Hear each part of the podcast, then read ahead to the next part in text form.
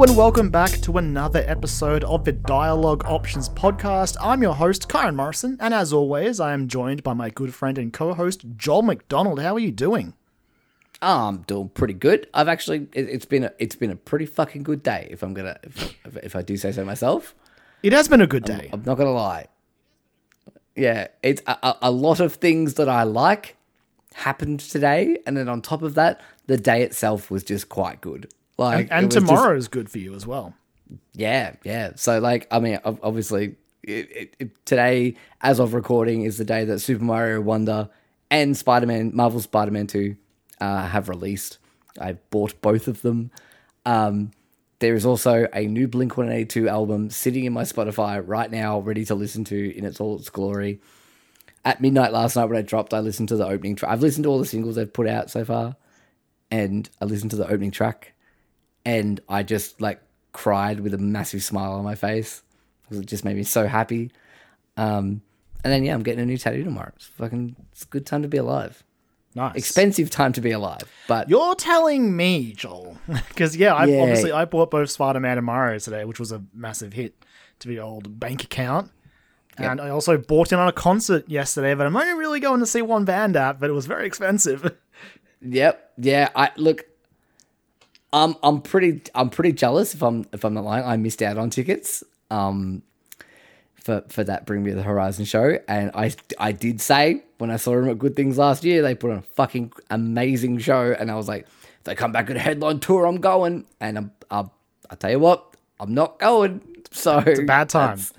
It's uh, it hurts me, but yeah, That's why it's also just like, yeah, look, I respect the, you know, Bring Me the Horizon and coming back to a headline tour. I'm literally paying to go see Sleep Token, and it's just like, sure, Bring Me the Horizon's out as the main act, but I'm there for Sleep Token, and I'll stick around for the rest of it.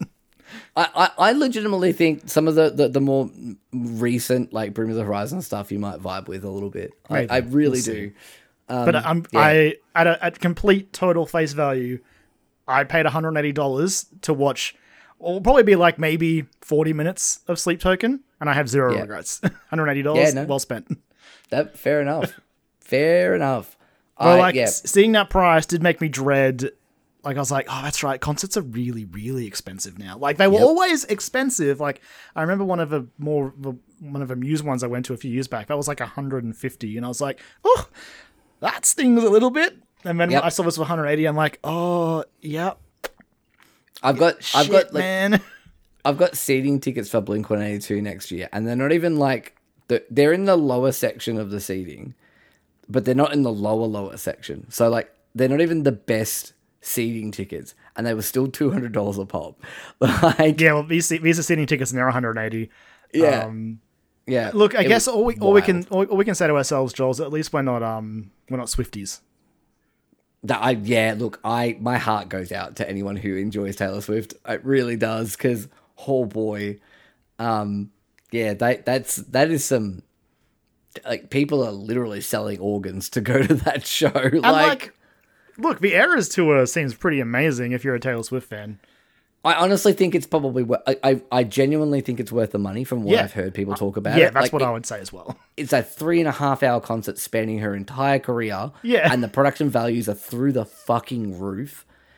And there's like one of a kind moments that happen during each show where Yeah, she like, plays like a specific- secret song. Yeah, secret songs and all that. Yeah, absolutely. No, no, I those tickets are expensive, but um, yeah, I think if you're a Taylor Swift fan, absolutely worth it. Oh yeah. But we're, we're not Swifties, so we're, at least we're spared that. I dabble, I dabble in a bit of Taylor Swift, but I would not pay that much to go see her on concert. Maybe, Exactly. maybe when the concert comes out digitally, I'll, I'll, I'll give it a rent and give it a watch.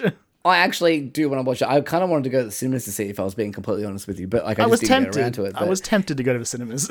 yeah, like I think it would have been a good vibe. I think it would have been like like Barbie esque vibes, like everyone just there for a fucking good time and knowing exactly what it was. Um, Do you see all the But- um the funny memes going around? Obviously, because of the timing of just like people imagining scenarios where they're trying to watch like Saw X, and then the cinema next door is just all these Swifties singing at the top of their lungs. I mean, that was very similar to Barbie because I, I That's swear two- yeah, no, you're not the wrong. two times I saw Barbie, I could hear the bomb go off in Yep. Oppenheimer next door. Yeah. Like I, I, I legitimately feel I heard it go off both times I saw that at the cinemas. so Um, funny. yeah, but uh, but yeah, no, I, I- it's been it's been a it's been a good week and a good day, good start of a good weekend. So yeah, good vibes are good. Well, I'm glad the vibes are good. Um, I think we covered most of it, but before we get into the, the actual, you know, main parts of the show, have you been up to anything? But again, I think we covered most of it. But just in case there's anything extra, you got, you got anything else? Uh, I mean, like, I, I probably I could plug it at the end of the show. I recorded another podcast this week. Uh, I was another guest on, um, once again on Love Letters with Jesse, uh, part of the Story Mode Network, um, and uh, I got to hang out with with Chris and, and Jesse and talk about Bluey for like an hour and a half. Uh, Joel, I'm And sure that it was, very hard for you to talk about Bluey for 90 minutes. I legitimately could have kept going. Like I could have. I I got in the car to go home, and I was just like, "Fuck!" I, there were so many things that I, I wanted to talk about. Um, but my favorite takeaway of it is that Jesse is on board now. He legitimately said, "He's like, I'm working from home tomorrow. I think I'm just gonna have this on in the background and just watch more episodes." He he was only supposed to watch ten episodes because we we each gave him five episodes of our like you know what we think he should watch. Um, he ended up watching 16 and was just like, this show's fucking incredible. It's um. It's ridiculously good. It's the best. Um, but apart from that, I watched, uh, I haven't watched the latest episode, but I watched the first two episodes of Loki. Um, it's pretty good. I, it's, I'm enjoying it. I haven't watched it yet. Like, I'll get to it. I understand, and I'm not going to put the hard sell on on, on anyone because I, I think that is such a hard thing to do at this point in time. Um, but I mean, it's more Loki, and it's good, and Look I'm at- enjoying it. And least- Ki Kwan's in it, and it, he's awesome. At least it sounds like Marvel's learned their lesson and they're completely rethinking how they make their damn TV shows after that Yeah. big like that article came out. It was I think it was Hollywood Reporter. yeah, And like reading about it, it's like, oh, I understand why these shows have been the way they have now. That this it scarily makes sense now. yeah, it's um, yeah, it it it. I'm still I'm still on the Marvel train, and it is just like for me now a soap opera, and it's like my stories. Look, I'm hanging But- on by my pinky. I really am. Yep. I, I'm, obviously, I'll be there day one for Marvels. Um, Yep. But we'll see where I end up after that. And that's and that's literally just because I'm like, I fucking love Carol Danvers. Brie Larson's great. Yeah, I'll see the Marvels. And obviously, um, Miss Marvel's back as well. Goose is there. Like, yeah. So I'm hoping, and the trailers look fun. But yeah, I like. I didn't watch Secret Invasion. I haven't felt super enthused to watch Loki, even though I loved the first season. So yeah, we'll see. We'll see. We'll see. But actually, we go on. You go. You go on. You go on. I, I was gonna say I was like I didn't I fell off Secret Invasion, but like I would say at this point, like Loki's worth it, worth it, worth a go. I might wait till there's a few more episodes out It's probably a good idea. because I um one thing I did finally get around to doing. I haven't used it for anything yet, but I, I activated it on my TV. Was I activated my uh, three month trial of Apple Plus or Apple TV? So I'm gonna finally get around to watching Severance. Um, hopefully Fuck yes. some point. Even though I just bought two new video games and Alan Wake 2 is next week, I'll, I'll find time somewhere in there. I don't know how or when, but Ah, Severance is so good. I've got at least three months to do it, so that's that's should be enough time, hopefully. God, Severance is so fucking good. like I can't wait for you to watch Yeah, that. like it's the, really, really the reason good. why I felt compelled to do it. I'll talk about it here because I'm not, not going to talk about my quest log, but um, obviously Alan Wake Two comes out next week, so I, I did spend two days this week just blowing through the first Alan Wake, and then I started a Control replay, and I was like, "Fuck it!" I wonder if my TV still got that trial on offer, and like literally, I opened up the app page. It's like, "Hey, your TV has got a three month Apple Plus." I'm like, "Yep, lock it in, activate it, just fucking do it." Jesus. I've been meaning to watch it for so Yeah. long, but like finally the chances, the, the inspiration kicked me up the butt when I was going back through Control and being like, man, this game fucking rocks. I need to watch Severance. Yeah, yeah, yeah. That, that's a good one-two punch.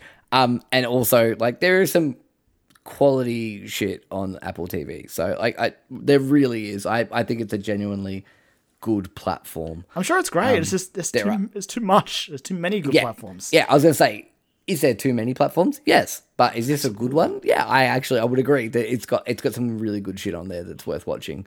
Um, you can af- watch um after Scott Pilgrim, I can drop Netflix and then we'll see where I'm at. yeah, I might do the same until whenever we get the first part of Stranger Things That'll be last part. that'll be at least mid next year. You got time. Yeah, exactly. So I'll get a little bit. I did actually. That's something I did. I bought some uh, Scoops Ahoy ice cream last night.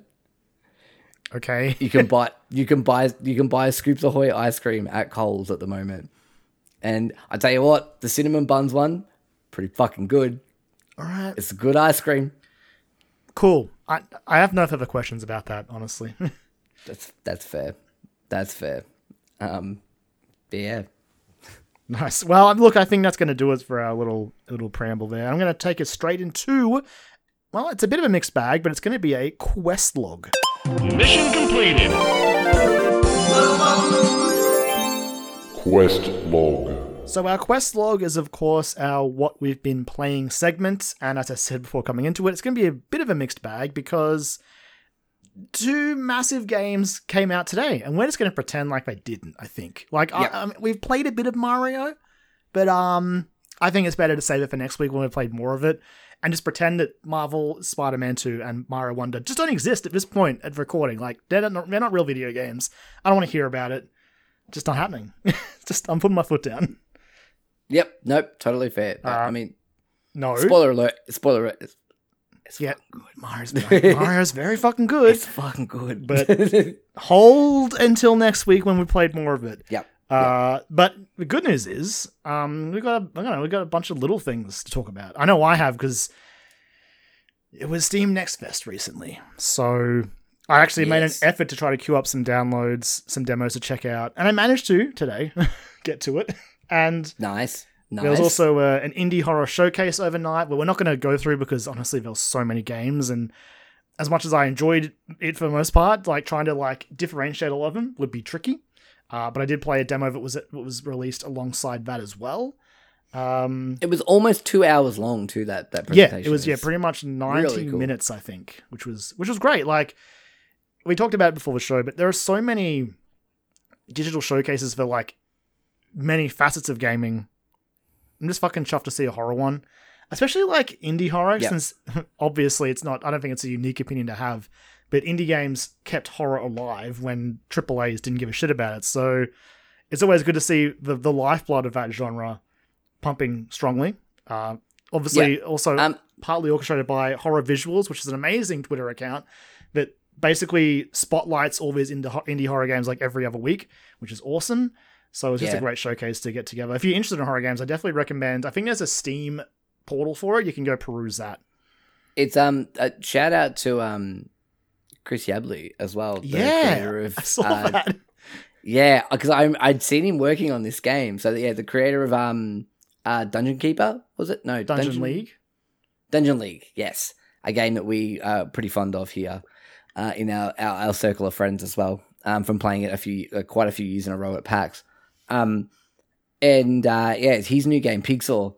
Uh, which I'd seen him work on, and I was like, "Oh, that's cool." So I, I saw that trailer pop up. I'm like, "I know that game." Yeah, like um, basically how it went was I woke up and I was scrolling Twitter before I started watching it. And I saw his tweet and I'm like, oh, that's rad. And then I started watching the, the horror showcase and I got to that point. I'm like, oh shit, that's yeah, Chris is ge- neat. Um, yeah, cool shit. Yeah. Lo- there was a lot of really interesting stuff in there. A lot of games that I was like, of course I want to play that because it just I miss Silent Hill. But um, other stuff is just like even like stuff that came out today. Like I really want to get to World of Horror, but it's just not a good time. I did that like full release. I think it's it? out now. Yeah, I think it's in full release. It wasn't early Ah. access, but I think now it's like fully out because there are reviews out for it and everything. I think it's on consoles as well. That's the Junji Ito inspired. Yeah, like yeah, yeah. Apparently, if you play it on PC, I was reading people speaking about it online. It actually has things built in that it does if you like alt tab out of a game. So when you come back to it, it has like things it can do to you. I'm like, "Oh, I can't want to play the game so bad. Oh, I don't have time. I don't have time for it because there's too much other stuff out at the moment. So I'll try to get to that. I would have made it my Halloween game, but Alan Wake 2 delayed into that little little sweet spot, like just before. Halloween, and it just became my default one. But um, Yep. there was a lot of really good stuff, and if you like horror, I recommend yeah heading to that Steam portal and just giving it a bit of a look. But um, I might run through some demos real quick because again, they're not going to be massive talking points because they were like most of them like half an hour to an hour long. Um, so with from the Steam Next Fest, Next Fest, I'll just run through the demos I played from that. I checked out another Crab's Treasure from Aggro Crab. Nice. I checked out. Uh, hope I pronounce it right. Laika, Laika, and Aged Through Blood, um, Enshrouded, and The Last Faith were the four demos I checked out from that.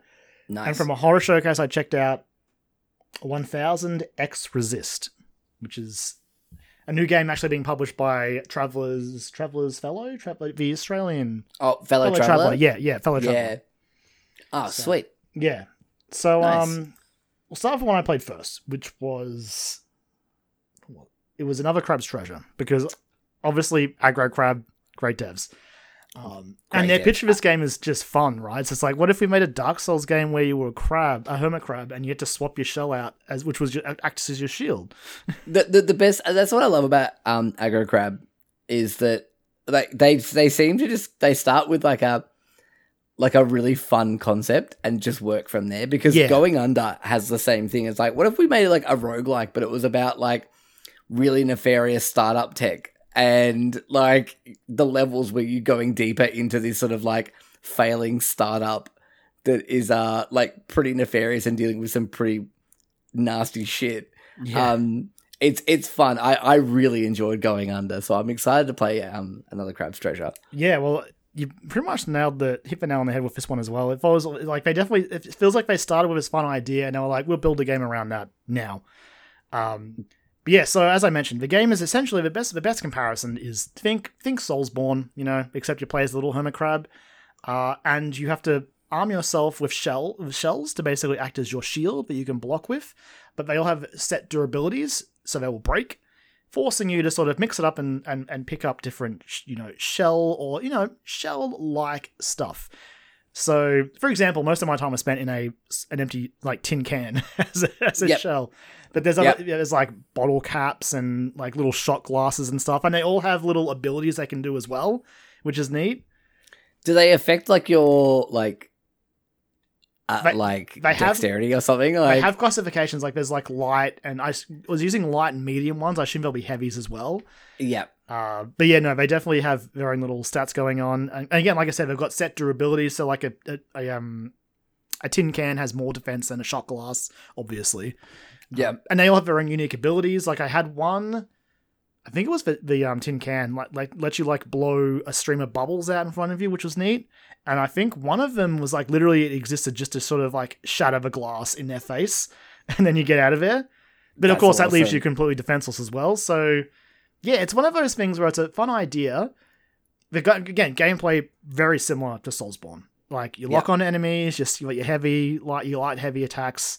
Um, you can jump around. There is some light platforming, and you do get a, a fishing hook, which you can sort of use as a grappling hook onto certain Oh, surfaces nice. and stuff.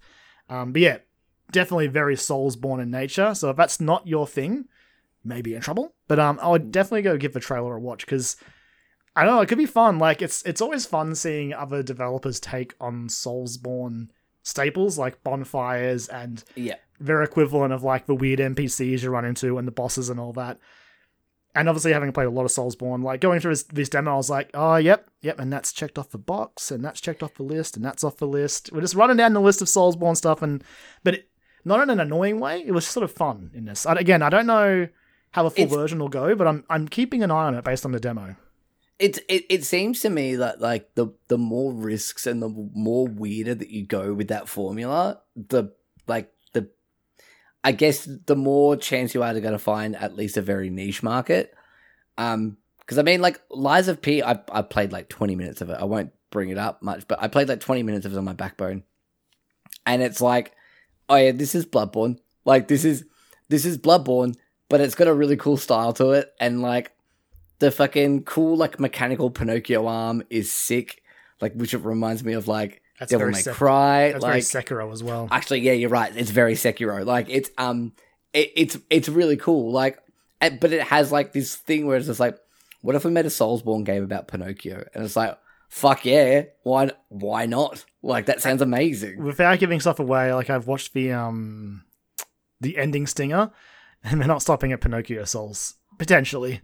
If, if really? It- yeah, it's. I would recommend giving it a Google if you get a chance. I think um, I think Andy from Kind of Funny tweeted it out. Oh right, I think that's where I saw it. But I was just like, oh my god, of course. Um, but yeah, Okay. actually, you know what? Since we're since we're talking Soulsborne with um with this game here, I'll keep it running because I, I mentioned I tried the Last Faith demo, and I loved it, but it it's a it's a very specific crossover, right? Last Faith Okay. Last Faith is literally it's like, hey, you like Bloodborne, right? What if we took Bloodborne, made it like pixelated sprite art, right? 2D, right? Yep. Metroidvania. Uh, okay. That's Look, literally it's that is that is what it is. It's like just imagine Bloodborne, but it was on a 2D plane, and you've got and some Metroidvania map system with like shortcuts and elevators, and but it still has like the bonfire system where you can zip around when you tag a bonfire, and enemies kick your ass, and you've got a gun, you've got a sidearm which uses like your focus meter, your MP to shoot shots. You can switch between two weapons. You've got little healing blood vial things. I'm like, it's just it's just 2D Bloodborne, and I don't have much to say about it except for I loved it. Yep. I'm like, look, hey, you just giving me that rundown. I hadn't really heard about this. You just give me that selling, like that elevator pitch for it. I'm in. It is Like, not- it is I'm in. people always like, man, I would love for From Software to have a run at Castlevania. Well, this is what this this game feels like. What would happen if like the Castlevania guys had a run at Bloodborne? Like that's exactly what Fuck. it feels like. Oh, that's oh, okay, okay, okay, okay. I'm it's gonna have to even got like the minimalistic ambient soundtrack. It's got the NPCs that just have dialogue. You've, yeah, you pick up souls. Like you have a leveling system. Yeah, it's just it is just like 2D Bloodborne. Yep. That's also right. a Metroidvania, which in a weird like it's a whole different discussion. You could argue that Bloodborne is sort of a Metroidvania, you know? I mean, yeah, I, I was going to say that. I think it, it is that you are sort of like progressing through to sort of like find more about the story, obviously, but like you are also like, Snaking back Trying. around and finding shortcuts back to yeah, my favorite thing in any From Software game is when it happens when you like pull a lever, open a gate, and you take a step and you're like, oh shit, I was there like, like two hours ago. "Oh." yeah, it's like it's that gate I tried to open. Yeah, Oh, that's oh, that's what's on the other side. yep, yep. The very satisfying feeling. But yeah, like I reckon, Joel, if you look up a trailer for this game when we're done recording, you'll immediately, even without playing it, you you'll understand the pitch. But having played it, it actually feels pretty good. Uh, Okay. It it's again, it's hard to say from a demo how hard it will be, but um, it felt a good level of difficulty. I managed to find, I you can pick from like a a brawler and a stargazer class at the start. I picked a brawler because I'm like, if it's a demo, I want to I want to be able to hit things because I'm too scared to use anything magic related in a demo. That can be safe for the full version. Yeah. Uh, so I started with a like a short sword, but I managed to find like an axe, and I found like a big two handed sword that was slower but more did more damage. Yeah. Again, it's just it is just Bloodborne Castlevania, and I'm and I'm kind of here for it. Yeah, that sounds sick. That sounds real good. and I guess again, it's it's sort of in the wheelhouse, I guess. I also checked out the demo for Enshrouded, which is basically think think you wanted to imagine the next Valheim is what I could probably pitch this game as. Oh, yeah, it's a another one of those sort of crafting survival games. Oh, I did hear about this one. yeah. Yeah. Yeah. So it's in again, the demo's out. I think you can play it like for seven hours or something total. But um the demo's out for that. So I was like, look, I love Valheim. Uh, I fucking really love Valheim. So I better I better give it an Enshrouded a look. Uh, and immediately it really does again feel like another one of those Soulsborne sort of games, but with building and crafting built into it. Okay. Um, I didn't play much because I got about 20 minutes and I'm like, this seems cool, but I, I kind of just want to play Valheim now. right. Okay. and I don't have time for that. And I, I think a lot of that does come down to, again, Valheim's got a very specific atmosphere yeah. and like feel with its like lo-fi visuals that I fucking love. I don't care what anyone says. It's like, I wish the game looked nice. I'm like, are you, you kidding? It's fucking beautiful. Like I fucking Yeah, love how that game looks and plays and sounds. So it's stunning. Yeah, It also it also has a source material that you're probably more yeah, fucking Viking. interested in as well. So like it's yeah that that's got, it's got a couple of things going The for it. The Viking theming is sweet. Yeah. Um, Yeah, it's pretty sick. But yeah, so if again, if if you like the sound of a new crafting survival sandbox game, then uh, definitely definitely give Enshrouded a look, or at least look up the trailer. But I know a lot of YouTubers have been talking about it recently, so it's it's definitely. I think the problem is Valheim is taking a bit too long between its big content drops, so it's opened up a spot in the market for this game to sort of nestle in and find a spot. Yeah. Because again, as much as I love Valheim, it's we're looking at like a year between big additions. I know for a small team, so again, I'm not going to ever rush a developer, but also I'm always hungry for more Valheim. So Of course. Yeah. Hundred percent. having that gap has made a space for Enshrouded, I think, to sort of maybe like nestle in and, and try to steal some audience. But yeah, it was interesting and fun. But overall, I just wanted to go back to Valheim, which I again just don't have time for right now because I'm at a my group is at a point in Valheim where we've got a big fight to get ready for, so it's a lot of prep time. So you really need to I need to have time set aside for farming and cooking and scouting and stuff, and we just don't have that right now. So that's keeping Yeah. me my foot out of that game. Uh, so last up from the Steam Next Fest, Next Fest portion, I guess, was Laika, Aged Through Blood. Now, this game, I I couldn't put my finger on it, but I think I did see it somewhere. I can't remember where, but it I don't know something about the trailer caught my eye, and I read the Steam description, and they refer to it as a uh, a motorvania. I was like, okay. Oh yeah.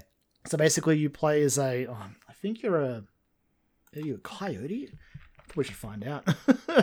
You sent me this trailer, and like I know I said before, I, I was in on um that like Bloodborne Metroidvania, but fuck me, the oh boy, this got me. This one got me good.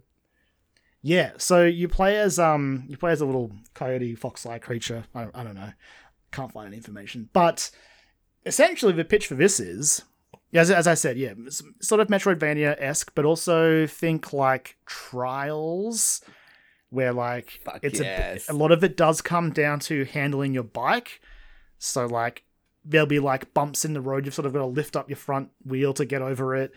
Um, you have so I I played enough into the demo to get to some light combat where you get a gun. So they sort of they usually went to it by being like, yeah, so this is how you drive your bike. You know, you um if you get to a a, a, a little peak, you got to lift up your wheel to get over it. If you want to swap tracks, like to go up a layer, you've got to like I think it's le- like tilt up or down for your front or back wheel, like up to go up and back to go down.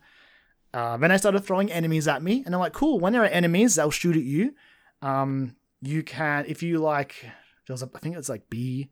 I played with the Xbox controller. I think it was the B button. If you press the B button when their bullets hit you, you can deflect them back at them.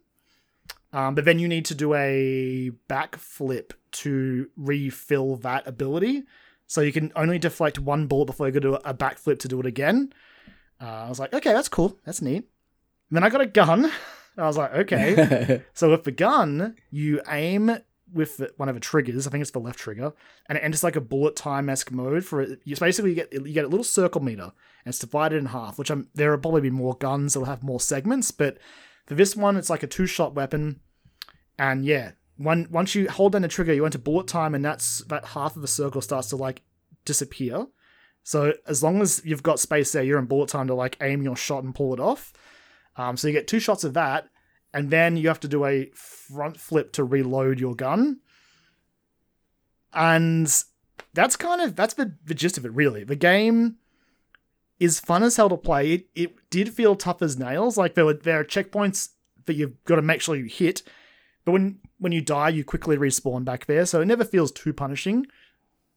Um, falling off your bike is death, obviously.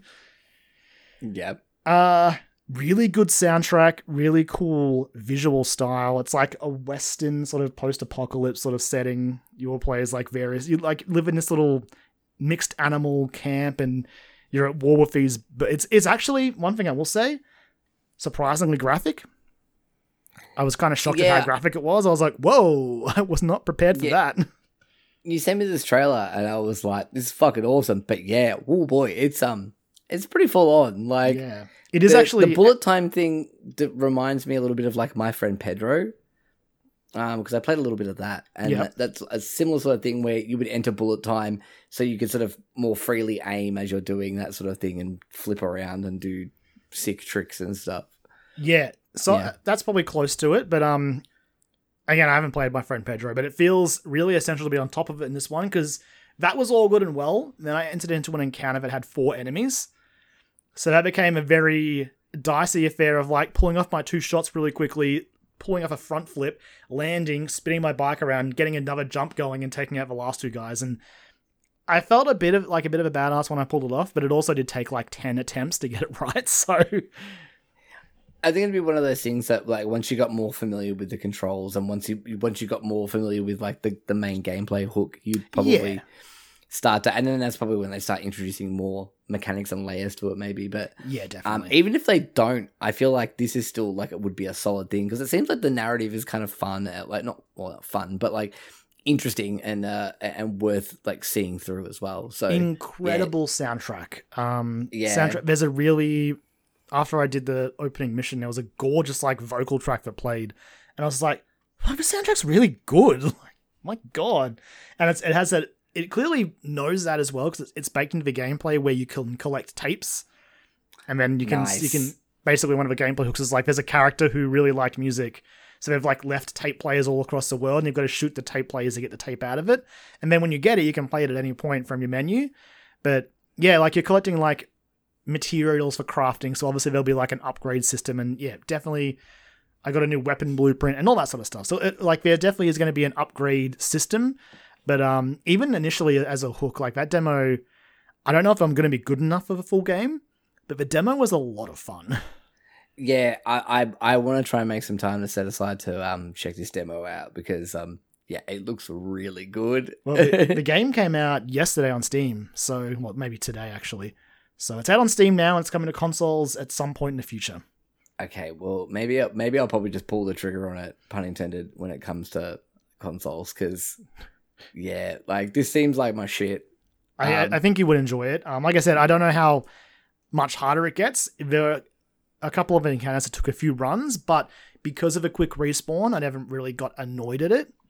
That's the But it- key for these really- types of games. Yeah, it's really important to like really nail that sweet spot, and I think they did a great job in this one. And again, like I loved in the Steam description that they referred to it as a Motorvania. Oh, it's so good, So I was like, I, so good. yeah, like you're it's just a, you're on a dirt bike and it's a Metroidvania game. Motorvania works really well. Like yeah, Trials Metroidvania like is something I didn't know that I needed so desperately in my life, and now I know that it exists. It's all I want. So last up was another demo I played, which was from the Indie Horror Showcase, which was one 1000 X Resist or 1000 Cross Resist. I can't really remember how it was pronounced, but the name is literally 1000 X Resist with no spaces. So I don't know. Figure it Okay, out. Uh, so this game is actually a sort of it's. I would say it's a narrative adventure game. A lot of um, Okay. walking around, a lot of dialogue, trees, and all that sort of stuff. But just of a really compelling atmosphere. So the actual there's a, a list of um inspirations this game has, and one of them I obviously would we both know very intimately. But the inspirations are listed as Yoko Taro, obviously, lovely. um, the animes of Satoshi Kon, uh, Perfect Blue, and Naoko Yamada, A Silent Voice, and even the theater Robert Wilson, Einstein on the Beach are all sort of listed as inspirations for this game. Um, this actually, this article here from Bleeding Cool even boils it down even closer, even easier. Think like Kentucky Route Zero Cross Evangelion is essentially right. yeah. So Okay. again, it's this is this demo is about an hour long that I played, and it's really hard to. You, I would recommend checking out the trailer if any if any of those inspirations or like that little slice enticed you because the demo itself is interesting, but it is it is like very much focused on the narrative and the dialogue and the and the talking. So if that's not your thing, you may not like it, but there's something about the atmosphere of this game that has me intrigued. And where the demo sort of leaves off is a, a, a perfect drop off point as well. Um, I think this was one of the very first ones that showed up in the horror showcase. So like, I was like laying in bed. It was like I want to say seven thirty or seven a.m. when I started watching this because like it was at four a.m. I'm like, I'm not getting up at four a.m. Fuck. But I'll be, I will be awake at seven a.m. So I'll start it then. So I'm just like bleary eyed, just being like, all right, let's let's watch some, I guess, some horror games at seven in the morning. Lovely. And this one came up it. came up first, and the trailer is very interesting, which is what immediately got my attention. I recommend checking out the trailer. And then yeah, the demo itself pretty good. It's all set inside a uh, high school initially, and the the unique mechanic is essentially okay. Where's the synopsis? The synopsis is, is a lot to deal with. So it's set in the near future. Humans aren't alone. There was another another race of giant entities called the Occupants that came to Earth. Uh, they brought a disease that basically killed everyone. Okay. Yep. and so now there's one survivor whose name is Iris, and it's a thousand years after that, and she's basically raised an army of a, group of, of clones of just her, and Okay. they've all got assigned duties and all that, and they call her the All Mother. And yeah, so that's that's sort of like the setting. And this the interesting mechanic is you can go back and forth in time. So like a lot of the gameplay demo is you need to go track down a particular character. Um, and they're like, oh, you need to go regain your memories of me. So to do that, you've got to go around the school and find them. But a lot of the locations she's in, you can't get to in your timeline. So you have to sort of go near them and then shift into the other one to walk through or past a barricade and then shift back. And it's again, it's nothing too complicated, but for the gameplay and the atmosphere of this game, I was like, okay, I'm I'm interested in this. I'm keeping an eye on this. It's got a certain vibe that I'm intrigued by. But as I, I did say, I'm a very easy mark for a lot of these sort of games. so it's not it's really not a stretch to imagine that, honestly. Yeah. Yeah. No, that's fair. That sounds cool. Yeah, it is. It is. It is very interesting. Um, I don't know because the the thing that really struck me was I, based on what I played, was not what I expected after the trailer, but also Okay. it makes sense. Like when I Right. where I was like, oh yeah, no, um, hyper cinematic narrative adventure, and then I read the inspirations. I'm like, yeah, okay, I can see where they where they're going with this now. Yeah. Um, and yeah, it's also so the game's also got a full voiceover cast of uh, Asian Canadian actors as well. Awesome. Yeah, it's very sounds interesting. Pretty dope. Yeah, it's, pretty dope. Um, I did have one more demo that I haven't gotten to yet, and that is the Thaumaturge, which is essentially like I think it's like period persona essentially. Yeah, I did see this pop up. I Like, got it downloaded, but I haven't had a chance to play it yet, so maybe I'll try to play it before next week's episode. yeah, lovely. Um, well, I mean, I I haven't played a whole lot. I was sort of catching up on some other stuff, and I've just sort of basically, let's face it, I've been killing time until today when Super Mario Wonder and Spider Man Two came out. Pretty much.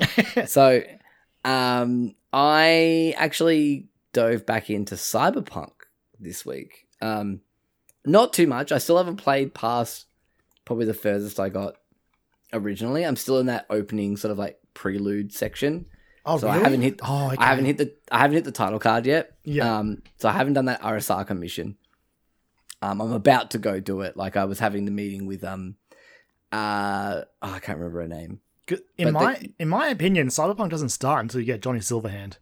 I mean, yeah, like it's uh, it was I I was just playing it out of like a morbid curiosity, uh, and because I heard a lot of people have been like, "Oh, this game fucking slaps now." Um, and I mean, in the little bit that I have, like I I chose a different um origin story this time. I like the last two times I'd started. This is the third time I've started this game. Um, but the last two times I I had started it, I went um nomad. Um, this time around I went street kid. Um, street kid in terms of like I guess Jackie and and V's relationship made a lot more sense. Um, but I, I do think that like the other ones, I, I mean, I haven't done the Corpo one, but like I, I do feel I like love Corpo one. If, yeah, I've heard it's good. The Corpo one, my only grudge is I, they take away all my cool Corpo things I was like really keen to keep.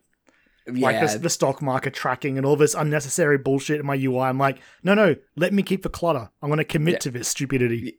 Yeah, I want I want this I want this crap. Yeah, um, yeah. So uh, basically, uh, with uh, Phantom Liberty released like like three or four weeks ago now, two or three weeks ago. Pretty now. recent, yeah. It's not, it's not that long ago. Yeah. Um. So it came out, and alongside it, the the base game got the 2.0 update, which sort of overhauled a lot of stuff. And they'd already done a whole bunch of overhauling in like the 1.5 update that came out about a year ago when Edgerunners came Yeah. out. And that's when I jumped back in, and it was very, it was very good then. So I hear 2.0 is even better. Yeah, like I mean, I I, I had a I had a, a very brief tool around with it back back then. Um. Uh, but yeah, uh, basically, just like it's simplified, like not simplified. I, I, I guess that makes it sound like it- it's a negative thing, but like it boils down a lot of things and makes it a little less complex and a little Stream, less obtuse. streamlined. Streamlined is good. Yeah, it streamlines a lot of stuff. I won't ever hear streamlined as a bad thing. Streamlined is usually good because it's just like, especially in a game like Cyberpunk, just cutting out unnecessary fluff. I know, like the best thing I saw was they took stats off your clothing. Thank God. Yeah, yeah. It's just like yeah, clothing's just clothing now, and you have like a wardrobe that you can set. You can set like a, a I guess a loadout, like an outfit, the Like, different outfits as well that the- you can switch between. The amount of times I looked incredibly stupid because I needed the stats. I'm like, I just want to look like Yeah. a cool cyberpunk character. They're like, well, no, this is what you're wearing. I'm like, all right, well, good thing there's no thir- there's no third person because I hate how I look. Exactly. Um, the driving feels a little bit better now as well. Um, I did sort of like very, very, very like rudimentarily, rudimentarily uh, muck around with um the like the police system as well. Like I did sort of it, it works much like GTA now, basically. Like it's like you run someone over in a cop sees it and it's like, oi, fucking stop. And then you get like a one star sort of thing. And the, the police scanner starts and it's just like, oh, we've got a, a you know incident happen over over in front of like such and such night city, and they start chasing you and um yeah. So that's that that that's like again a lot more streamlined, a lot more familiar, I guess as well. So it doesn't. I, I, the best part about Cyberpunk for me is the fact that how hard it commits to its world in terms of like you know, we're going out killing gonks and, you know, like all that kind of like the lingo and the the the the the, the vibe of it in that sense is what I love so much about it. Um it's very like what people thought the future would be like in the 1980s and It's that's so what funny. I fucking love that shit. Like it's so good. Just everything is neon and like everything is just got everything has unnecessary lights on it and I love that shit. Like it's so good. Like the Um, entire city just soaked in obnoxious advertising. Oh yeah, yeah. Like it's ah, it's so good. Like and, and even all the shows that are playing as well, like the radio DJs. It's I love the vibe of it, and that's what that's what makes me me happy when I'm playing when See- wh- when I was playing Cyberpunk. And that's the thing, right? Like when it launched, it had the vibe, but it didn't have the gameplay. And again, one, when I came back for 1.5, it felt like it was a lot better. And I hear 2.0 is a lot better even again. And what I what the best part is is like that it's free. If you still Yeah. own Cyberpunk, you can pop your disc in and do the 2.0 patch. You don't need to pay for Phantom Liberty to get access to that stuff, which is great. Um, and- it, it is also it is bittersweet to know that it is also like the end of this support for this game, though, and we're like moving straight into Cyberpunk 2 next. I'm like, oh, all right, just make Uh, sure yeah. you take your time with it this time, all right? I think you've learned your lesson, but just in case, I'm, take I'm as long as you need. fucking look. You've done well with REDengine. Maybe, maybe got Unreal Five. Like, just saying. See, I don't Like- know how I feel. I don't know how I feel about that. It, REDengine is very good. I, I think in terms of like the proprietary engines that are out there, I think the only other one that really pops up in my mind uh, quite frequently is um uh the um RE engine. Like Our, our engine is insane. I just get sad when, as as more and more things like fold into Unreal. It just sort of makes me a bit sad. That's fair. I mean, but I mean, there's a reason why it, it works. Um, but yeah, RE engine is like the, the exception to the rule because that thing is so goddamn versatile. Yeah, our Like, engine is ridiculous. It's it's nuts how good that engine is. Um, and REDengine does its best, and I think they're still fine tuning it and things like that, especially with the new console generation that they're probably tooling around with. Um, eh, but yeah, like again, again, back to like the streamlining of things, like uh, like your cybernetics and stuff are, are all. It's like here's a bar on the side of the screen, and it like tells you this as well. It has like tooltips. It's just like, okay, this is your cybernetics. This is your your maximum load right now. It's pretty low at the moment. You can increase that with stats and items and things throughout the game. But at the moment, it sit it sits here. This is how much cybernetic energy, like cybernetic power, you're using.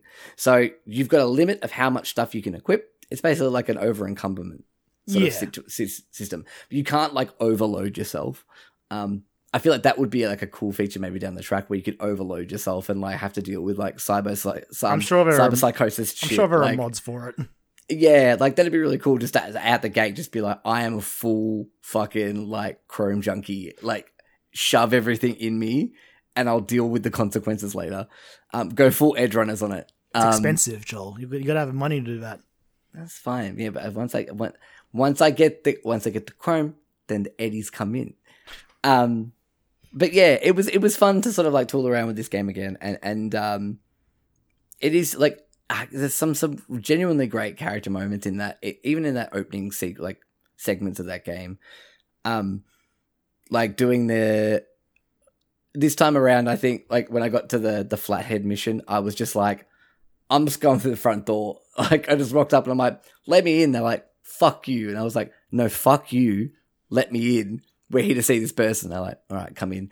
And then it's just like have like that tense standoff with like the t- the second in charge, and then like the main guy comes out. You pull a gun on him, and it's just like the options are like talk about it or whatever, and it's just like pull the trigger. I'm just like, fuck you, let's kick this shit off, and then start quick hacking everyone and like setting up like shutting their eyes like their uh, their vision off, and then like overloading one of them so they take damage. Um, I love that shit. Like it's really cool. The quick hack system is, uh, I think, such a great way to sort of encapsulate that feeling that you want to have when you're playing something like a, a game set in a cyberpunk universe. Um, because it's so simple, it's quick, it makes you feel powerful, but not too powerful at the start of the game. Um, yeah, it's really neat. So I, I look, the the last couple of generations have had so many great redemption arcs. Um, this one's a little bit more like shrouded in like some controversy as well. I think.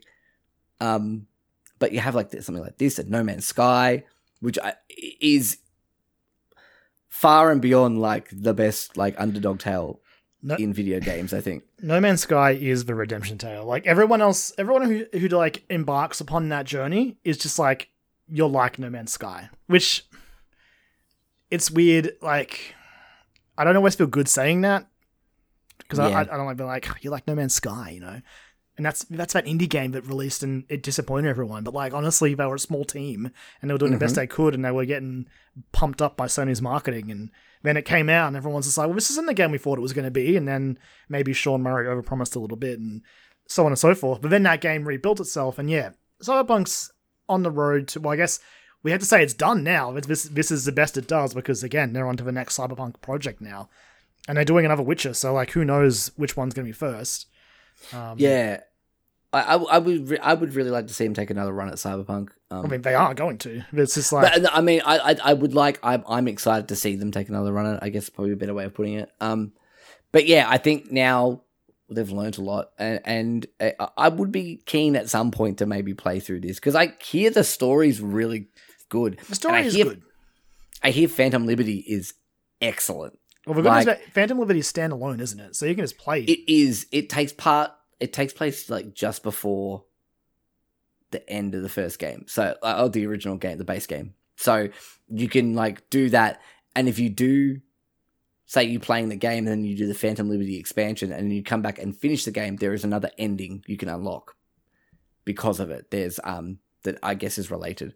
Um, the setup of Phantom Liberty is pretty fucking cool though. It's just like literally the president's plane has been like like hijacked and crashed in Dogtown, this other area that's out just outside of Night City, and you have to go and and um and figure out what's going on there. And it, it has like the most amazing like needle drop sort of like title like smash cut credit uh like sequence at the start where it's like you play through a little bit you play through the game and then this plane just like crashes out of the sky and the ground it's like all right let's go fucking find out what happens and it's like cyberpunk like smash cut Literally um, only coming back for more Johnny Silverhand. I, I mean, yeah, I, I hate you got Idris Elba this time around Idris Elba, he's great, but like Johnny Silverhand, man. and I hear Idris Elba's really good in Like, this as well. Johnny Silverhand is an unhinged character, but fuck if I won't listen to every word he says. oh yeah, yeah.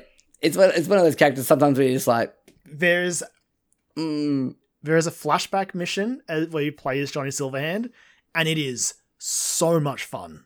it's Holy great. shit! It's for it's so much. Even even in like broken cyberpunk, like that mission was still so much fun. It was great because you His start off, you- gun is sick.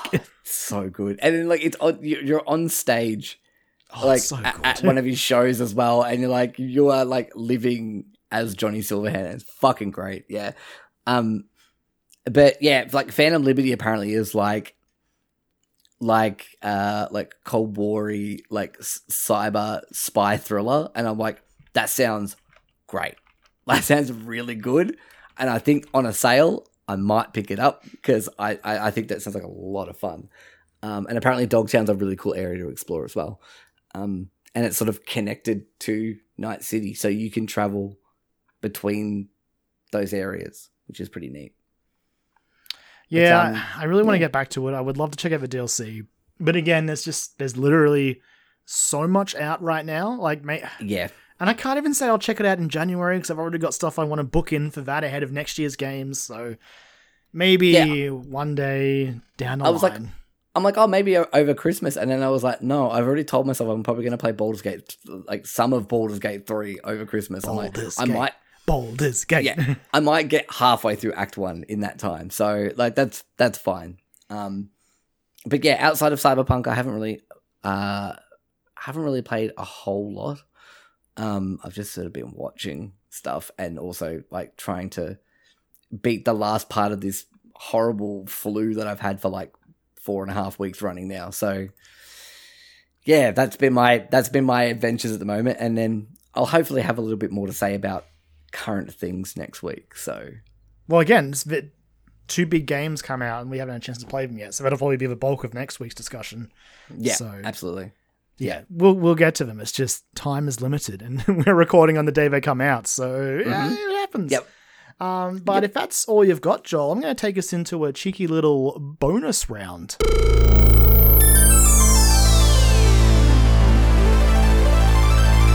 Bonus round. So our bonus round is, of course, our whatever the hell we want it to be segment. Uh, and much like our quest log, it's going to be a mixed little bag of little short headlines that we didn't really. Some of them we didn't touch on last week because we did the PAX episode, but I think they're still pretty relevant, or at least like relevant to us. Yeah, Um, so I'll, t- I'll start off with one of them, which isn't really relevant to us, funnily enough.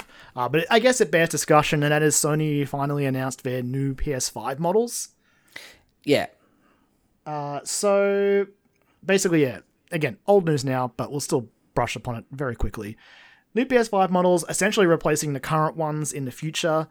Um, the idea here is they'll have you'll be able to buy the digital only one still, but it will ha- you'll have the option to attach a disk drive. But also the digital only one's going to cost a little bit more as well. So you may as well just buy the disc edition anyway, as per usual. Like rather than buying the digital one and then in six months being like, all right, time to pay another 130 or something for the attachment. Just buy the It's- one. Just do it. it's fascinating because like I I don't. At first, when I saw that, I was like, "Oh, that's pretty cool. It's got like a detachable disk drive. That's a, that's a neat little piece of like kit right there." But then the more I thought about it, the more I was like, "Who is this for? Like, what is this? Uh, what function does this serve? Really, when it comes down to it, apart from making people buy like a secondary purchase that they probably don't need to do." Um, yeah, I was just like, I, I've been mulling it over in my head. Every time I see it pop up, I'm like, oh, it looks neat. Like it's, and it's like significantly smaller as well than the base PS5. Um, I think it's probably worth noting as well. I think it's it, It it's is. quite a bit. It's a lot Like smaller and it's compact. quieter. Like, yeah, I saw so- this. I saw this side by side, and I was immediately just like, "Fuck! I wish I had that PS5." Yeah, I know. I look. I gotta say, I kind of like the fucking. no, it's a behemoth, and when I move it, it's the I love worst. it. Nah, I love it. it's a fucking. It's oh, I hate it so much. It's too The big. gaudy fucking obelisk that I have- lives in look, my lounge room I is actually amazing. have. I have no problem with its design. It is just unnecessarily massive. It is a oh, it's a big boy. I love it. I love it so much. So, as a quick comparison, the current price for a digital PS5 in Australia is six hundred and forty nine dollars. That's just pulling it from like a, a retailer online.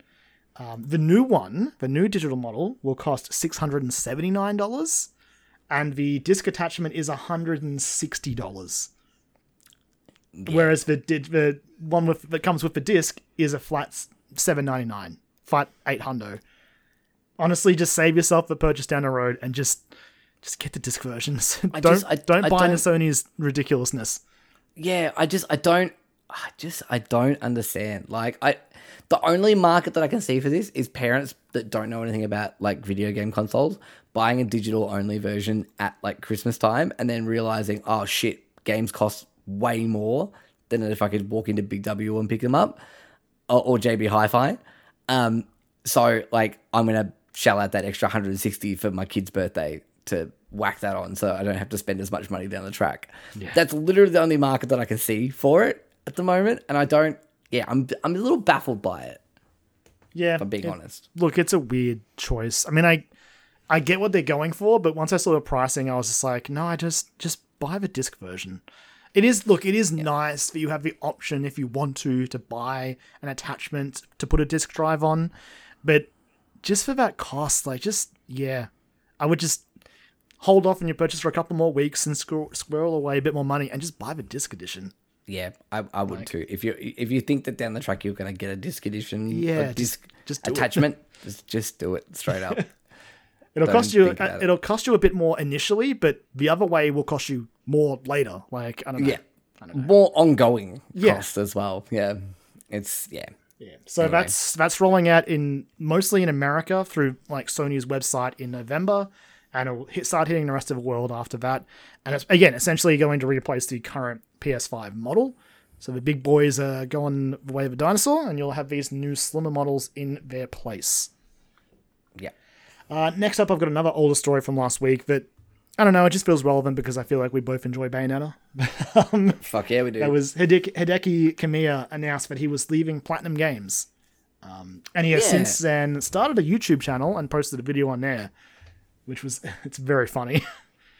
Isn't it? It, it it it revolves around him blocking people, doesn't it? no, no. So essentially, it's just a video. It's just like, what what what are you gonna do now?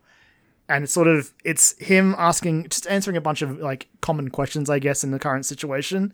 But a lot of them are like, um, like when like what are you going to do now? He's like well i can't work in on a game for 12 months. It's like okay so that's a non-compete clause that he's got to got to obey.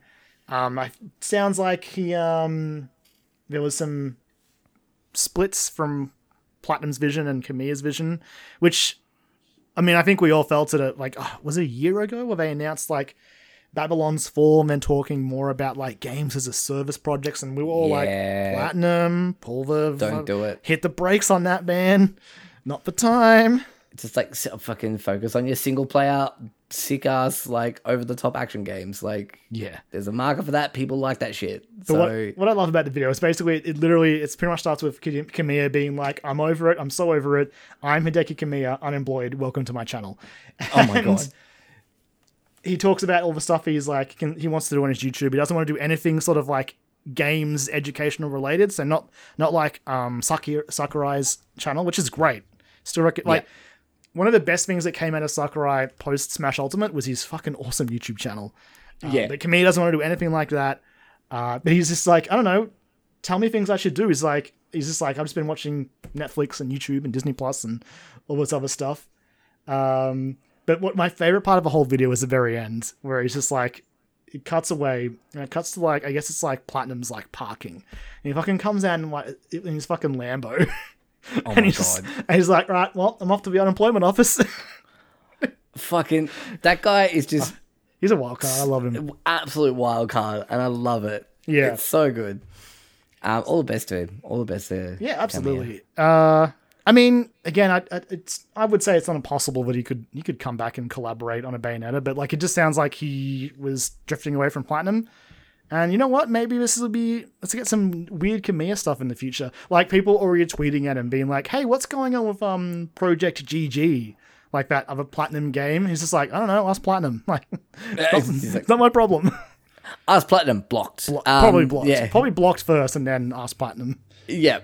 Um, I, I, I could almost see a scenario where down the track he sort of maybe starts his own studio and maybe under the like funding of say a Microsoft because they really want to crack that Japanese market and a, a, this could be a good way for them to get like one of the best in there to in their in their um stable to sort of start making some cool stuff at, exclusively for Xbox. But I feel. I, mean- feel like that's. I don't know. I feel like. That, I mean, maybe Kamiya would go that way. I'm not sure. I feel like he just loves making games. So That's true. I yeah, I think yeah, I think you know in, in a, a dream world for for Xbox and Phil Spencer, I think that would be would be a, a great fit. Um, but yeah, I maybe maybe not for Kamiya's vision. So yeah. Well, again, like this this Eurogamer article that talks about story reminds me that um speaking of Microsoft and uh, owning Japanese studios, um, obviously he has he has left the studio now, but it's also been 12 months. So Shinji Mikami a week ago tweeted out, "Now that I've broken the spell of non-competition on myself, I guess I should get to work." Yes, Mikami. Yeah, that's right. Now, who knows? Maybe maybe in the future we'll get um Mikami and Kamiya together. Maybe we'll go back to back to Capcom, do a Resident Evil again. I don't know. That'd be sweet. Nah, fuck it. Go work for um fucking Kojima Productions. Go like just have him. I don't know. I don't know if Kojima Productions can like have Kojima and Kamiya. Like I don't. I don't see that. I want that. I want that so badly. Maybe it's like a one-off crossover, but I don't know if a consistent thing would work. I want them both to develop similar games and then have like they have a crossover that is built into the games. Like I want that just to see them like go head to head quite literally. That'd be awesome. Yeah, well, I mean, I guess we have time to find out. We've got 12 months, and Yeah. if you want, you can go subscribe to his YouTube channel where he literally says, like, I don't want to do anything that's useful to teach people about games. I just want to do useless stuff. So he like he literally talks about how he um about a meal that he cooked in the video, and it's like, So good. and he talks about how many uh, about have a recipe specified a certain amount of potatoes, and he's like, but I really like potatoes, so he he didn't even he did like too much, and yeah, and just go give it a watch. It's pretty funny. And um, I- again, it's one of those ones where I'm like, and subscribe to your channel because I want to see Yeah. what comes out of you. I, I kind of I kind of want him to do like fucking character tier lists. I could I don't know why. That's why I can just see him sitting there doing like fucking character tier lists. And and look, yeah, I'd I'd watch that. That'd be great. I'm a sucker for those things. Why not? Why not? Yeah. Easy content, honestly. Exactly. Yeah, it really is. He likes being divisive as well. So like, you know, why not cause some True. some drama? Uh, Next up is just a, a story that I plucked out because I just finished replaying this game. I just finished replaying Alan Wake, and now I find out there's a uh, 20 minute sequence in playable in Fortnite that will recap Alan Wake for you. Now, I'm don't get me wrong, I'm happy to have replayed Alan Wake because I, I do like the game, but also it did serve as a reminder that like parts of it haven't aged very well. Mm-hmm. Some parts of it don't hold up too great. Um, The concert in the farm still so good. Slaps. So fucking good. slaps. so good. But like as I was playing through it, I was just like, oh man, controls really, really good. Yeah. So uh, Yeah. I'm now doubly excited to see what they can take from Control and cram into Alan Wake 2 and make Yep. the best Remedy game. But um, yeah, so there's a playable recap of Alan Wake available at the moment in Fortnite. Goes for about 20 minutes. They also did upload like a three minute video to YouTube to recap it if you want to Mm-hmm. make it even shorter. Um, otherwise, you know, Alan Wake's only about 10 hours long. You know, why not? Just give it a play. Yeah, I like if you crack the difficulty down and just like power through just to get the story beats again. But uh, I mean, it's I don't know, like it's kind of interesting to see Fortnite. I, I like it is it is interesting to see Fortnite. Uh, Alan Wake's probably not the one. That Well, he's in he's in mind. Fortnite now, so I, I mean, but Alan Wake's probably not the one that pops into my mind that would go, oh, that would be a cool idea to use as like a previously on uh like platform essentially. Um but I do like the concept of that, but using Fortnite to sort of promote things uh upcoming games and things like that by giving people a way to maybe not just watch a like a seven minute YouTube video, which is good as well. I watched the Spider Man Spider Man one just before that Sony put out, the like two and a half minute one. Um, and it's actually quite sweet. And it it it hits all the story beats where you're just like, Yep, cool, all right, yep, I remember all that. That's that's where I need to be to start Spider Man two. And I'm sure that I'll play it at the start of the game as well. Surely give me an option to do. Um because God of War had one, didn't it? Like it had a recap. Yeah, yeah, it gives you the option too as well. It's Yeah, like, do you want to so watch I- this? And it's like, yeah. I'm sure the Spider-Man 2 will have the option for it too. because this yeah it was an official like PlayStation like trailer that they put out. So Like, don't get me um, wrong, like Alan Wake. If any game needs a a recap before you're going into the sequel, Alan Wake is definitely one of those games. Like, Yeah. as, as I was replaying it, I was like, oh yeah, I forgot about all of this stuff. Like, Jesus. But also, Yeah. just also reminding myself, I'm like, ah, yes, Sam. Like, I also really love Twin Peaks. it's it. I- I haven't even watched. I've watched like four episodes of Twin Peaks, and even I'm just like when I played Alan Wake, I hadn't watched it, and I was just like, oh, this is fucking Twin Peaks It's shit. Like, It is literally it's like Twin Peaks cross Silent Hill cross Stephen King essentially. you get to like a sleepy town, you get there, people are a little bit weird, and you go to a diner. Like, it's like, okay. Like, I, Coffee, th- okay. coffee thermoses as a collectible like everywhere. yeah. It's like, okay, all right, we, And- we get it. Slight not spoilers. It's been it's been long enough. You know, dark. There's a dark room. Another whole whole like how Yeah. the Twin Peaks has got the the lodge. Like yeah, it's and even and I again because it's been so long since I played Alan Wake, I finished it and I completely forgot. And credit to Alan Wake here, the ending of Alan Wake. I was like, oh. Twin Peaks did that when it came back for the Return, which was after Alan Wake One. So that's one that I mean, I think I think you know P- Twin Peaks fans had assumed a certain thing was going to be like. Either way, I was like, oh, well, you know, what, Sam Lake, I'm going to give you that one Yep. because you you beat David Lynch that time. You got to it Yep. first, Yep. but also that reminded me that's going to be a, it's going to be an element in the next game, and I'm just now I'm really excited about Alan Wake Two. But it, and if you want to be really excited like about Alan Wake Two, like I am, but don't have ten hours to play through the game. There you go, twenty minute recap in Fortnite, or is it like three minute video on YouTube? even like it, I- I- even like the the the, the 20 minute recap thing in, in Fortnite like the barrier of entry is so low. Like you don't Yeah. have to pay for know, Fortnite. Fortnite's like it's you can just go play that. Like and if you don't have PlayStation Plus and tagged Alan Wake or if you don't have the money to drop on the remaster like just it's there. You can go do that. That's kind of neat have like an interactive version of it to you to play through so Is it? We all have to accept at a certain point we can't. We, as much as we would love to not support Epic, it's unavoidable at this point. yeah yeah Fuck you, Tim Swift. Tim Swift, I hate you so much. yeah yeah way to way to lay off all those folks, and then also just keep chasing court cases against Google and Apple, and also V Bucks going up. But whatever, dude.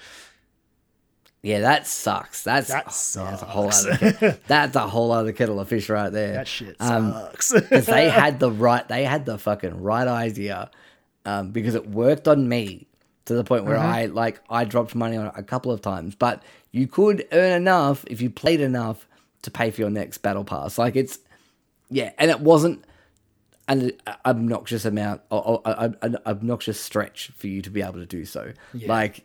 It, yeah, they kind of had that sweet spot, and yeah, Hey, look, at least up. they've still got Diablo out there making them look good because that second season came out. And apparently, it's a disaster. So yeah, yeah, yeah. That's a shame. But anyway, moving on. yes, Normally, we avoid talking about the story, but now that it's all said and done, yeah, Microsoft owns Activision Blizzard. yes, it's It's official. done. It's fucking done. It's over. yeah. Which means story can stop existing in the ether for like the two or whatever years. It's just like every week it's like, if we need news, we could always go back to the Activision Blizzard well and just scoop up some in the bucket. we could like we can stop airing every video game company's Oh my. God. Like that's the thing. Like at first it was like, oh, this is a bit, but after a while I was like, oh man, I don't. yeah, it's, a- it's that thing where it's like, oh, that's a, that's a bit spicy, and then uh, like, after it's, I'm sick of it. Stop it. yeah, Just it was stop, like, stop it. it just it started to like spiral and like give away things that were like would have been really neat surprises, and you're like, oh, okay, I cool. I mean, thanks. The Nvidia leak did that years ago anyway. So I mean, that's very true, but I I forget about that. Like, and it, I'm like, lucky you.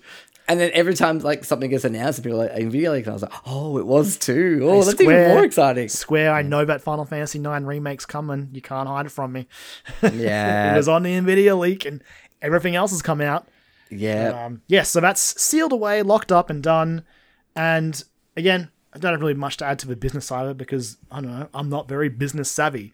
But we do have a little nugget from Phil Spencer that doesn't confirm the departure of one Bobby Kotick, but it does mention that he'll stay through to the end of 2023 to ensure a smooth and seamless integration. But that do- the way that's worded does leave the option to kick his ass out if he's yes, he's ridiculous golden parachute where he's set for life, but at least he's out of Activision Blizzard. yeah, exactly. Like, uh, so it's it's the lesser of two evils at this point, isn't it? Really? Yeah. Where just like fuck that guy off, give him all his money and time to go fucking shove it up his ass. And um, I'm sure you saw so to, moving on into another part of that same story is Phil Spencer talking about. I think it was on an, an episode of the official Xbox podcast he helped buy. Um, talking about how he's had, there's no plans to revisit those older Activision Blizzard IPs, but if the teams are interested, they can. Which leads me to I'm sure you saw the rumor from Windows I fucking Central. know where you. I fucking know where you're going with this. So there was a rumor. I have to try to find the exact article, but basically My answer- mentioned My answer is yes. Please. the name Guitar Hero was thrown around. Fuck yeah. Bring it back. Give me more fucking plastic peripherals to put in my face. Yes. Yes, it's been long enough. I know they did it again. They tried and it didn't work. It, uh, sorry, it worked. It just didn't take off. It was a very good product. Um, Guitar Hero Live, like, well, Guitar Hero, I can't remember what it was called, like, but like the live element of it, where it was basically just like, what if we just made MTV but put Guitar Hero in it? So you just like pick it up and choose a channel and just start playing through songs and let it, let the game pick it for you. It was such a great concept for, for you to just pick up, play a few songs, and then bounce out if you wanted to. Um, but yeah, I oh God, I I don't need that in my life, but also I fucking need that in my life. Like Like after walk doing several passes at the rock band stage at PAX Australia, I was like, "Oh, I do miss it. I do miss. I don't necessarily miss Guitar Hero, but I do miss Rock Band. I miss I miss that, that element of rhythm games. Just and we need to find a better way than like expensive plastic instruments. I know, but also like God, there's just no better feeling. Like I really love it so much. I it it Because you it know holds- if it comes back, it'll need new instruments. Oh, absolutely will. And like you fucking know I'll buy them. Like it's I it just holds such a special place in my heart, like those games. Um like you literally had to pry me away from a demo unit in a Harvey Norman once. Like I, I, I I love it so The, much. the grim reality is like they can't have them back without the instruments. So I guess I would if it does come back, that'll definitely be the hurdle. But no, no, I just wanted to I just wanted to poke at you because I did see that rumor floating around. I was gonna Because look, obviously there's a long list of like classic Activision Blizzard IP that I would love to see come back. Oh, yeah, absolutely. Um, that's the one for me though. Like, I just, I, I, I know, I, I feel pretty happy that rhythm games are in a really good spot at the moment because they are. I think I've spoken about that this on, on episodes past, but like, it's it's having sort of this like, I wouldn't say renaissance, but like it's having this sort of like comeback in terms of being reinvented by a lot of different indie mostly studios uh, and doing like fun and interesting things with the concept of a rhythm game. Yeah, Um, so that's really exciting.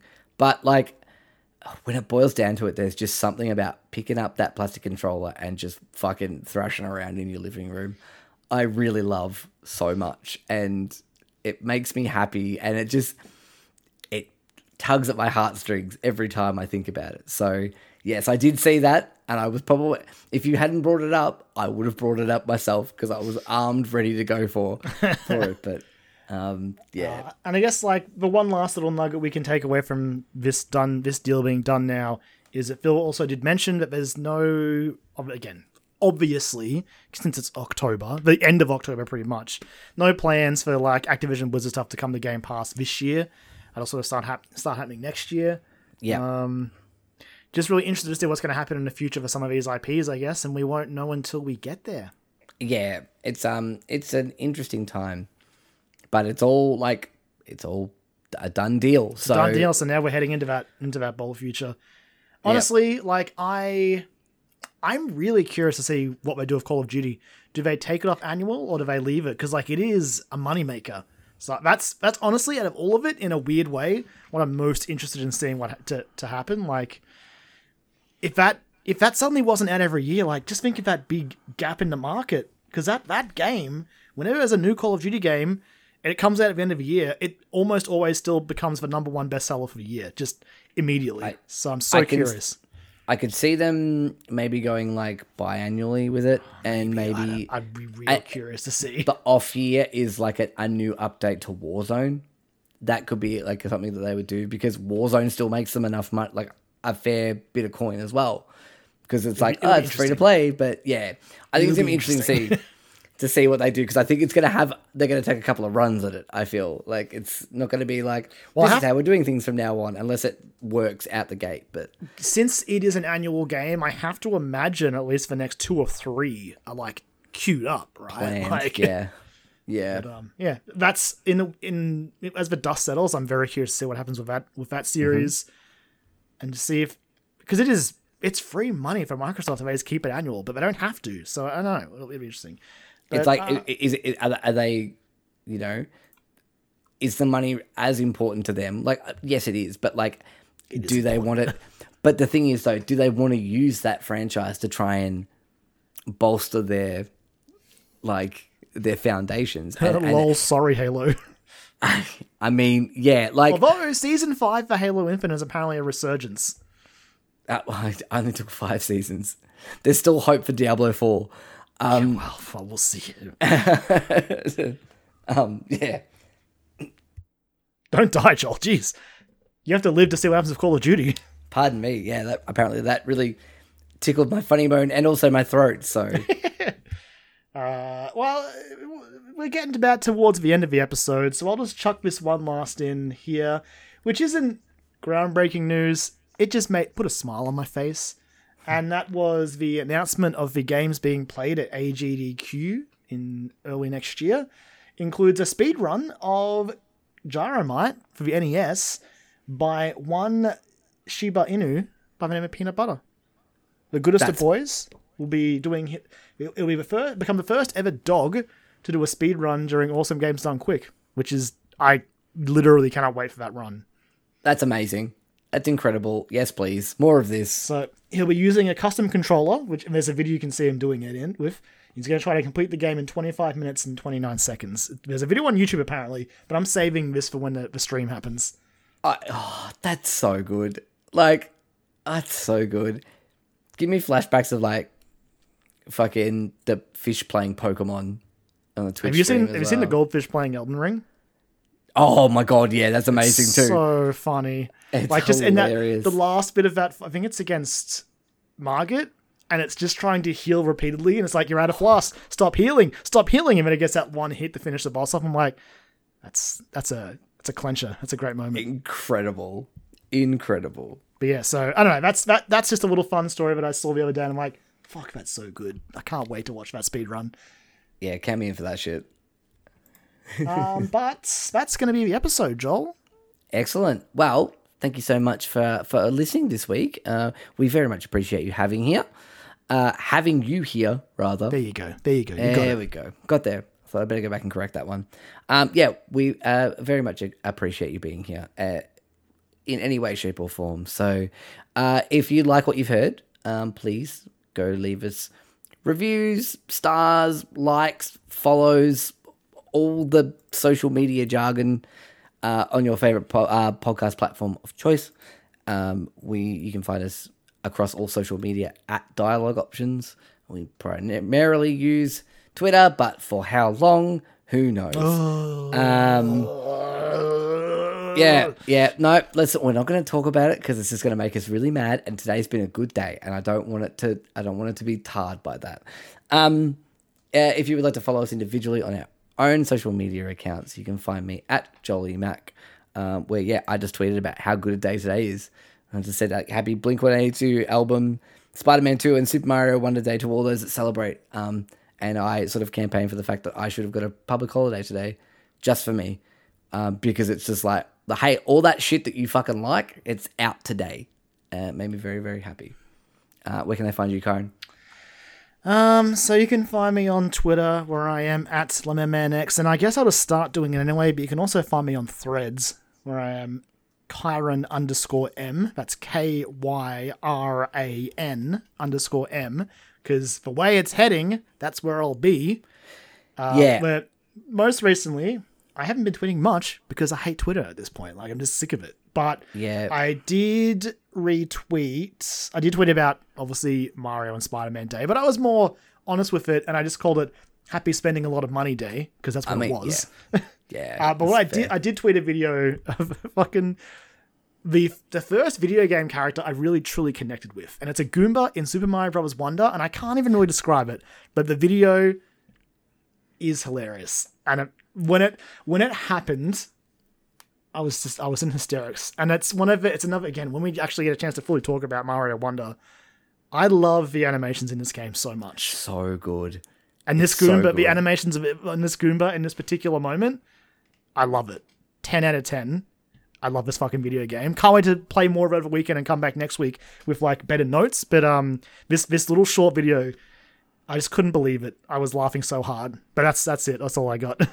Wonderful. Well, uh, we are, of course, a part of the Story Mode Gaming Network, um, featuring such wonderful shows as Love Letters, which I was a guest on this week, um, and uh, with with Jesse and and Chris on the episode as well. But um, the Jesse hosting duties on that one. It's a fantastic show. I genuinely enjoy listening to to that episode, even ones about stuff that I'm not as into or like interested in. Um, it, it is fa- fascinating to hear why people like things and what they like about them um, and what that means to them. So if you think that sounds interesting, go listen to Love Letters. Also, while you're over on your podcast platform of choice, go check out The Falcon. Uh, the new, uh, we are the probably the worst people to try and plug this show. It's a footy podcast, an AFL podcast. Um, and look, I have full faith in the people who are running it. Uh, uh, good on them. Um, I trust it. Jesse Jesse wants to get me on an episode, and I'm like, oh, this is gonna be wild. Like I don't. See, I, I can't I, don't can't I can't go on an episode of that show because then I've got to talk about being a fucking Hawthorn supporter, and I really don't want to deal with that right now. I, Jesse asked me the other night. He's like, "Do you have a team?" I was like, "Yeah, I, I sort of like via osmosis." he, and he hates I, both of our teams. Yeah, I inherited the Geelong Cats, and he's like, "Cool, okay, well, that's unfortunate." And I was like, "Great, awesome, this is going to be." Of course, I need to give Jesse more things. Yeah, more Don't worry, ammunition. he, he hates my team too, and I barely follow my team. But it's fine. He follows Essendon, and that's funny enough as it is. that's, I guess that's why he's just bitter. I think probably that's is just probably bitter, is, honestly. He's just he's just Like, lashing sure- out at everyone around him. Like my team was bad this year, but his team was just close, and then fell apart. So yeah, whatever. It's like a Jesse. like, and, and has sort of consistently been for quite a while. As far as I know, as far as I know, I'm not. I'm a fucking starting shit here. I'm not talking. I'm stepping. Be careful, he'll come for you with Avatar stuff. He fucking will. That's what I'm scared about. um, but yes, please go look at all those wonderful shows on the Story Mode Gaming Podcast Network. We love being there. We love the people. We love the shows. We love the good times. It's awesome. Um, but that's about it, I think. So yeah, go out there. Uh, happy web swinging. Happy Mario wondering this weekend, uh, and we'll see you next week with our thoughts. Bye. Bye.